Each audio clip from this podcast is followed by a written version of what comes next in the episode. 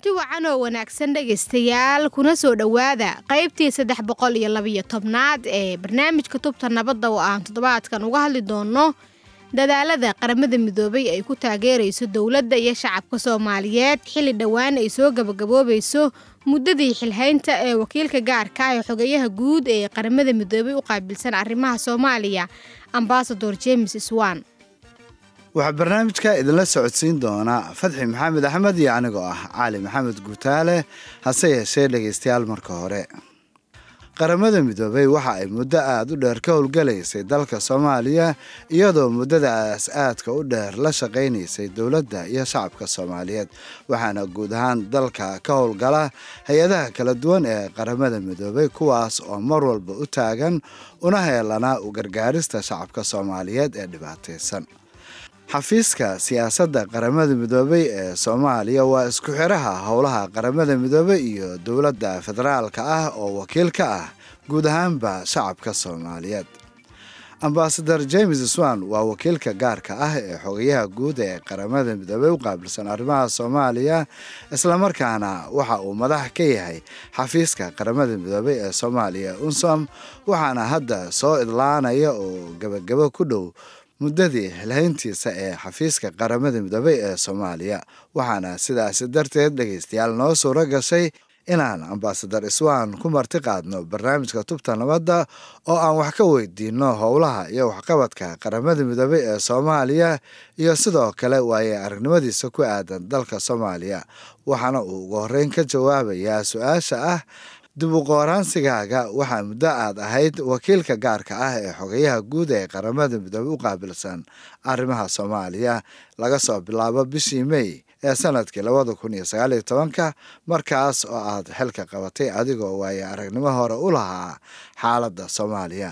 Marka maxaa kugu dhiirigeliyey inaad soomaaliya ku soo laabato oo aad mar kale ka shaqayso Um, indeed, I was uh, very eager to return to Somalia in uh, 2019. I have worked in Somalia off and on since the early 1990s, and I have uh, great care for the Somali people. aad ayaad u mahadsan tahay xaqiiqdii aad ayaan ugu faraxsanaa in aan dib ugu soo laabto soomaaliya oo aan ka shaqo bilaabo sannadkii labada kun iyo sagaaliyo tobankii waxaan soomaaliya ka shaqeeyey wakhtiyo kala duwan ilaa horaantii kun boqol sagaashamaadkii aad ayaan u jeclahay dadka soomaaliyeed. Markii aan halkan ku sugnaa sagaashamaadkii waxaan dareemay sida ay u dhib badan tahay xaaladda dal jilbaha dhulka dhigtay.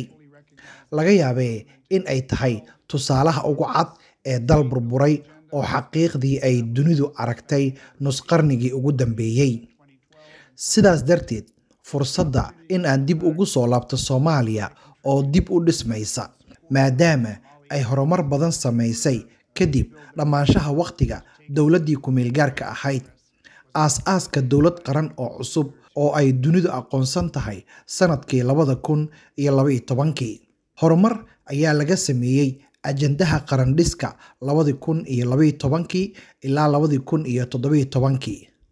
Marka fursadda dib ugu soo laabashada iyo iskudayga gacansiinta taageerada dadaalada soomaaliya ee ay horay ugu sii wadayso dib u dhiska dalka iyo in horay ay u sii dhaqaajiyaan horumarka waxa ay ahayd fursad aan aad u danaynayay si aan qayb uga noqdo. Ambasador swan marka la eego muddadii saddex sano iyo barka ahayd ee aad soomaaliya ka shaqaynaysay adigoo eegay waayo aragnimadaada maxay yihiin guulihii ugu waaweynaa ee ka dhacay soomaaliya ee aad qaybta ka ahayd? There have been many highlights, uh, even though it has, of course, been a, a challenging period. waxaa jiray guulo badan oo la gaaray inkastoo ay caqabado guulahaasi wateen. Intii lagu guda jiray saddexdii sano iyo barkii la soo dhaafay balse waxaan odhan lahaa qaar ka mid ah guulaha la gaaray. Dhab ahaantii waxa ay ahaayeen guulo ay dowladda soomaaliya ka samaysay guusha laga gaaray qorshaha cafinta deymaha badan ee lagu leeyahay dalal badan sannadkii labada kun iyo labaatankii fursadda in uu dalka dib ugu soo laabto dariiqa horumarka caadiga ah waxa ay sidoo kale ahayd bandhig xasaasi ah oo ay soomaaliya rikoor ka samaysay ku guulaysiga fulinta waxyaabaha looga baahan yahay heerka go'aan gaarista bartamihii labada kun iyo labaatankii guulaha kale ee waaweyn ee la gaaray. Waa dib u soo celinta xiriirka wada shaqayn iyo wada hadal ee dowladda federaalka ah iyo dowlad goboleedyada. Juun labada kun taas oo ahayd horumar muhiim ah oo la gaaray. Waxa ay qaadatay howl badan oo ay sameeyeen dadka soomaaliyeed balse sidoo kale taageeridda saaxiibada caalamka oo qayb ka ahaa dhiirigelinta tallaabadan. Kadib markii ku dhowaad muddo laba sano ah aysan dowladda dhexe iyo dowlad goboleedyada aysan wax kulan ah yeelan. Waxayna hagaajinta xiriirka dhabaha horumarka dib ugu soo celisay waxyaabaha mudnaanta u leh horumarka qaranka ee soomaaliya. Ugu dambeyn dabcan dhammaystirka hanaanka doorashada oo lagu qabtay teendhada shan iyo tobankii mey kadib kufoow iyo kicid badan oo la soo maray. Marka wakhtiyo badan oo ay u muuqatay in hanaanka doorashada ay dariiqi ka leexatay dalkana uu dib ugu laaban karo colaado. Xilliyo badan oo adag. Ugu dambeyn waxaan aragnay in hanaanka doorashada ay ku soo gabagabowday si nabdoon oo natiijo cad leh. Natiijo la wada aqbalsan yahay iyo aqbalaadda kuwa aan guulaysan iyo aqbalaadda madaxweynaha cusub oo dhab ahaantii ahayd tallaabo dhiirigelin xambaarsan waxay ila tahay waxay taasi abuurtay xaalado uu dalku horumar ugu sii tallaabsan karo helped create conditions for further progress in the country. waa hagaag dhegaystayaal dib ayaan ugu soo noqon doonaa waraysiga wakiilka qaramada midoobey ee soomaaliya hase yeeshee dhegaystayaal waxaa mar kale mudan in la xuso in hay'adaha qaramada midoobey ay kaalmo toos ah iyo midaan toos ahaynba u sameeyaan shacabka soomaaliyeed ee ay aafeeyeen colaadaha abaaraha daadadka iyo dhibaatooyinka kale ee faraha badan sannadkii la soo dhaafay hay'adda qaramada midoobey u qaabilsan iskudubaridka arrimaha bani-aadnimo ayaa waxay abaabushay shirar caalami ah oo deeqo iyo yabo loogu raadinayo in ka badan lix milyan oo qof oo soomaali ah oo ay saameeyeen abaaraha ba'an ee ka jira dalka soomaaliya hase yeeshee dhegeystayaal aan dib ugu noqonno waraysiga wakiilka gaarka ah ee qaramada midoobey ee soomaaliya ambasador james swan oo muddo dheer qayb ka ahaa howlaha qaramada midoobey ee soomaaliya. Waxaana aan mar kale weydiinay waxa ay ahaayeen caqabadihii ugu waaweynaa ee uu la kulmay intii uu ahaa wakiilka qaramada midoobey ee soomaaliya. I think the biggest challenges have related to periods of risk when it appeared that waxay ila tahay caqabadaha ugu waaweyn waxa ay la xiriireen xilliyo halis ah oo hogaamiyaasha soomaalida ay u muuqdeen in aysan isku imaan karin kana shaqayn karin xallinta khilaafaadkooda iyadoo la marayo wadahadal iyo xiriir iyo xeer jajaba waxaa sidoo kale jiray dhowr goor oo hore khaasatan horaantii labada kun iyo kow iyo bartamihii iyo dabayaaqadii labada kun iyo kow iyo oo ay muuqatay halis badan oo ah in firaaqa siyaasadeed ee u dhexeeya hogaamiyaasha muhiimka ah uu dalka dib ugu celin karo dariiqii rabshadaha. Marka waxay ila tahay waa wax dhiirigelin mudan. Ugu dambeyn in caqliga saliimka ah uu guulaystay in xal la helay oo laga weecday maxsuulka xaaladaha adag iyadoo ay socdaan dadaallo xambaarsan wadahadallo joogto ah iyo xeer jajab taas dhab ahaantii waxay ahayd mid muhiim ah. Waxaa jiray xilliyo badan oo meelo hoose oo aad u walwal badan la gaaray. Dabcan walwalkaas waxaan la wadaagnay dadka soomaaliyeed oo aad iyo aad nooga walwal badnaa balse waxa ay xilliyadaas ahaayeen wakhtiyo aad muhiim u ah oo dalka soo maray. Waxay ila tahay in xilliyo kale oo adag la soo maray. Dabcan waa xilliga roobka oo aan da'in xilliyadii roobka oo baaqday taasoo ka dhigan in markii ugu xumayd aan afar xilli roobaad la helin. Waxaa jiray dadaallo badan oo ay dowladda soomaaliya waday saaxiibada caalamka ah iyo in ka badan laba boqol oo ururada bini-aadamnimada ka shaqeeya ee soomaaliya iyo toddobaatan iyo shan ururada gargaarka caalamiga ah si wax looga qabto baahida dadka soomaaliyeed taas oo ka dhalatay sababo deegaan isbeddelka cimilada. Waxaana arkaynaa in xaaladda ay sii xumaanayso. Waxayna taasi ka dhigan tahay in ay waajib nagu tahay in aan xoojinno in badan dadaalada soomaalida iyo kan caalamiga ah si looga jawaabo baahiyaha dadka. Balse xilliyadan waxa ay ahaayeen xilliyo adag. Sida aan ku aragnay saameynta aan wanaagsanayn ee ka dhashay masiibooyinka deegaanka iyo cimilada. Waa tahay dhegaystayaal dib ayaan ugu soo noqon doonaa waraysiga ambasador james swan hase yeeshee aan markan fursad siino mid ka mid ah dhegaystayaasheenna oo aragtidiisa nala wadaagaya. Ani waxaa la dhahaa cabdicasiis yuusuf cusmaan.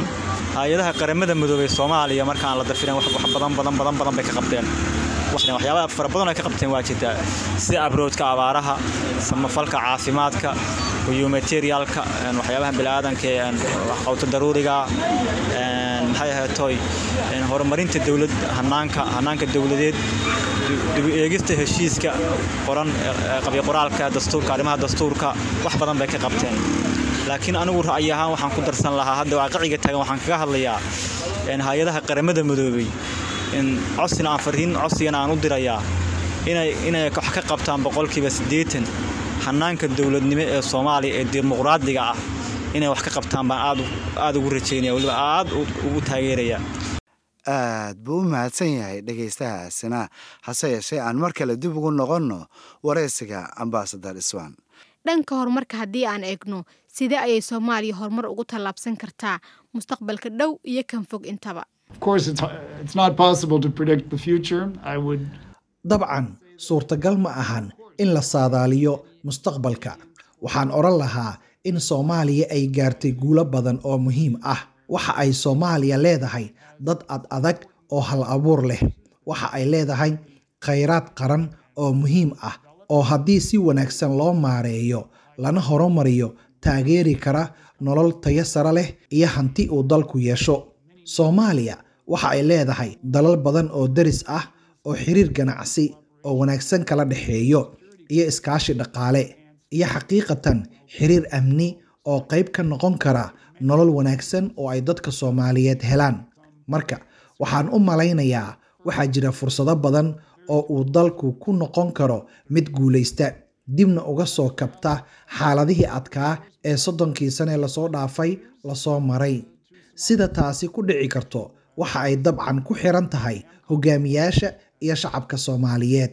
Waxaan ku kalsoonahay in hoggaanku uu diiradda saari doono helista xeer jajab si horey loogu sii socdo. Gaarista heshiisyada hanaanka dowladnimada go'aan gaarista siyaasadda tallaabooyinka horumarka leh ee laga wada tashaday iyo in ay ka turjumayso kala duwanaanshaha dadka soomaaliyeed. Waxaan ku kalsoonahay in horumar la samayn karo. Waxaana rajaynayaa in cashirada laga bartay sannadihii tegay uu muujinayo muhiimadda ay leedahay in dadka soomaaliyeed ay wada shaqeeyaan iyagoo wada jira haddii la doonayo in dalka uu guulo gaaro.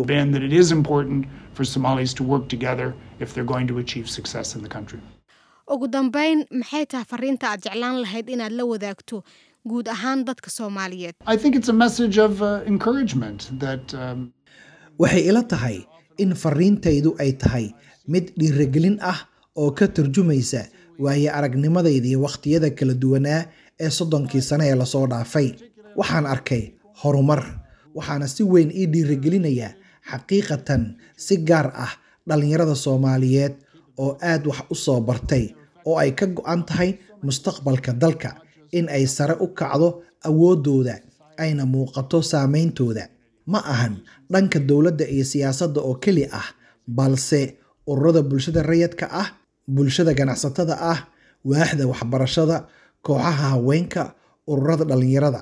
Waxaan si dhab ah u aaminsanahay in haddii hibada dadka soomaaliyeed si buuxda looga faa'iideysto loona agaasimo ay horumarinayso dalka oo leh mustaqbal aad u wanaagsan those talents of the Somali people can be fully harnessed and uh, directed to the development of the country, it has a great future. aad buu u mahadsan yahay kaasina dhegeystayaal waxa uu ahaa wakiilka gaarka ah ee xogayaha guud ee qaramada midoobey u qaabilsan arrimaha soomaaliya ambasador james swan oo waraysi gaar ah siiyey barnaamijka tubta nabadda ambasador swan ayaa waxa uu goordhow soo gebagabeynayaa muddadii saddexda sano iyo barka ahayd ee uu soomaaliya wakiilka uga ahaa xogayaha guud ee qaramada midoobay. Markana dhegaystayaal waa dhinacii wararka barnaamijka madaxweynaha dowladda federaalka ah ee soomaaliya xasan sheekh maxamuud iyo ra'iisul wasaaraha xukuumadda soomaaliya xamse cabdi barre ayaa kulamo sagootin ah la yeeshay wakiilka qaramada midoobey ee soomaaliya ambasador james swan oo dhowaan xafiiska bannaynaya madaxweynaha iyo ra'iisul wasaaraha ayaa wakiilka qaramada midoobey uga mahad celiyey doorkiisii howleed ee soomaaliya iyo dadaalada faraha badan ee uu ku bixiyey taageerada dowladda iyo shacabka soomaaliyeed hay'adda qaramada midoobay u qaabilsan cunnada iyo beeraha ee faw ayaa magaalada gaalkacyo ku qabatay tababar ku aadan dhaqashada shinnida iyo soo saarista malabka. Tababarkan oo ay ka qayb galeen islamarkaasina ka faa'iideysteen dhalinyaro fara badan oo soomaaliyeed ayaa waxaa lagu soo bandhigay qalabka gudaha dalka laga helo ee dhaqashada shinnida iyo sida dadka loogu baraarujin karo ka macaashida shinnida waa hagaag dhegeystayaal markana annagoo soo gaarnay qaybihii dambe ee barnaamijka bal aan ku yara nasanno heestii nabaday macaanay oo uu noogu luuqeeyo fanaanka maxamed xasan xuseen lafoole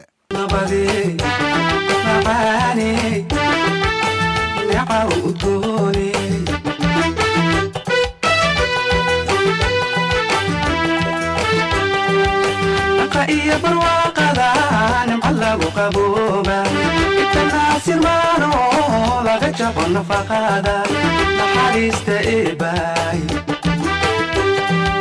niyadana u roone.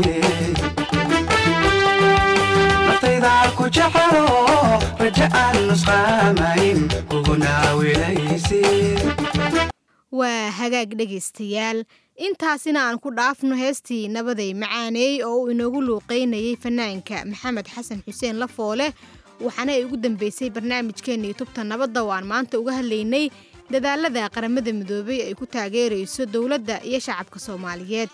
Waxaa barnaamijka si wada jira idinla socodsiinayey cali maxamed guutaale iyo anigoo ah fatxi maxamed axmed. Fadlan noo soo gudbiya aragtiyadiinnaha adinkoo noogu soo hagaajin kara barta aan ku leenaha facebook oo ciwaankeenuna yaa tubta nabadda hase yeeshee waxaad markan u diyaargarowdaan qaybtii u dambeysay barnaamijka oo ah qaybtii qadadka taleefannada. Idinkoo naga soo wici kara taleefon nambarada idaacadaha aad barnaamijkan ka dhagaysanaysaan